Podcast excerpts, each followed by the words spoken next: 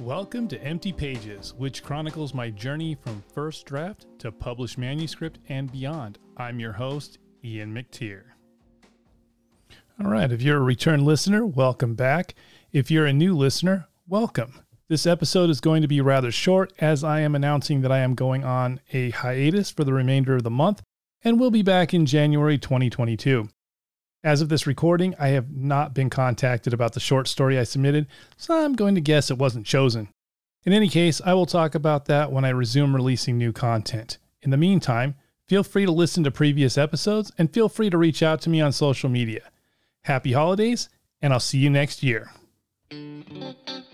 This has been another episode of Empty Pages. If you enjoyed what you heard and want more of it, you can follow me at Apple Podcasts, Spotify, Stitcher, or wherever you get your podcasts from. Please leave me a review, as that really helps me out. And if you do, you might find your review featured in a future episode.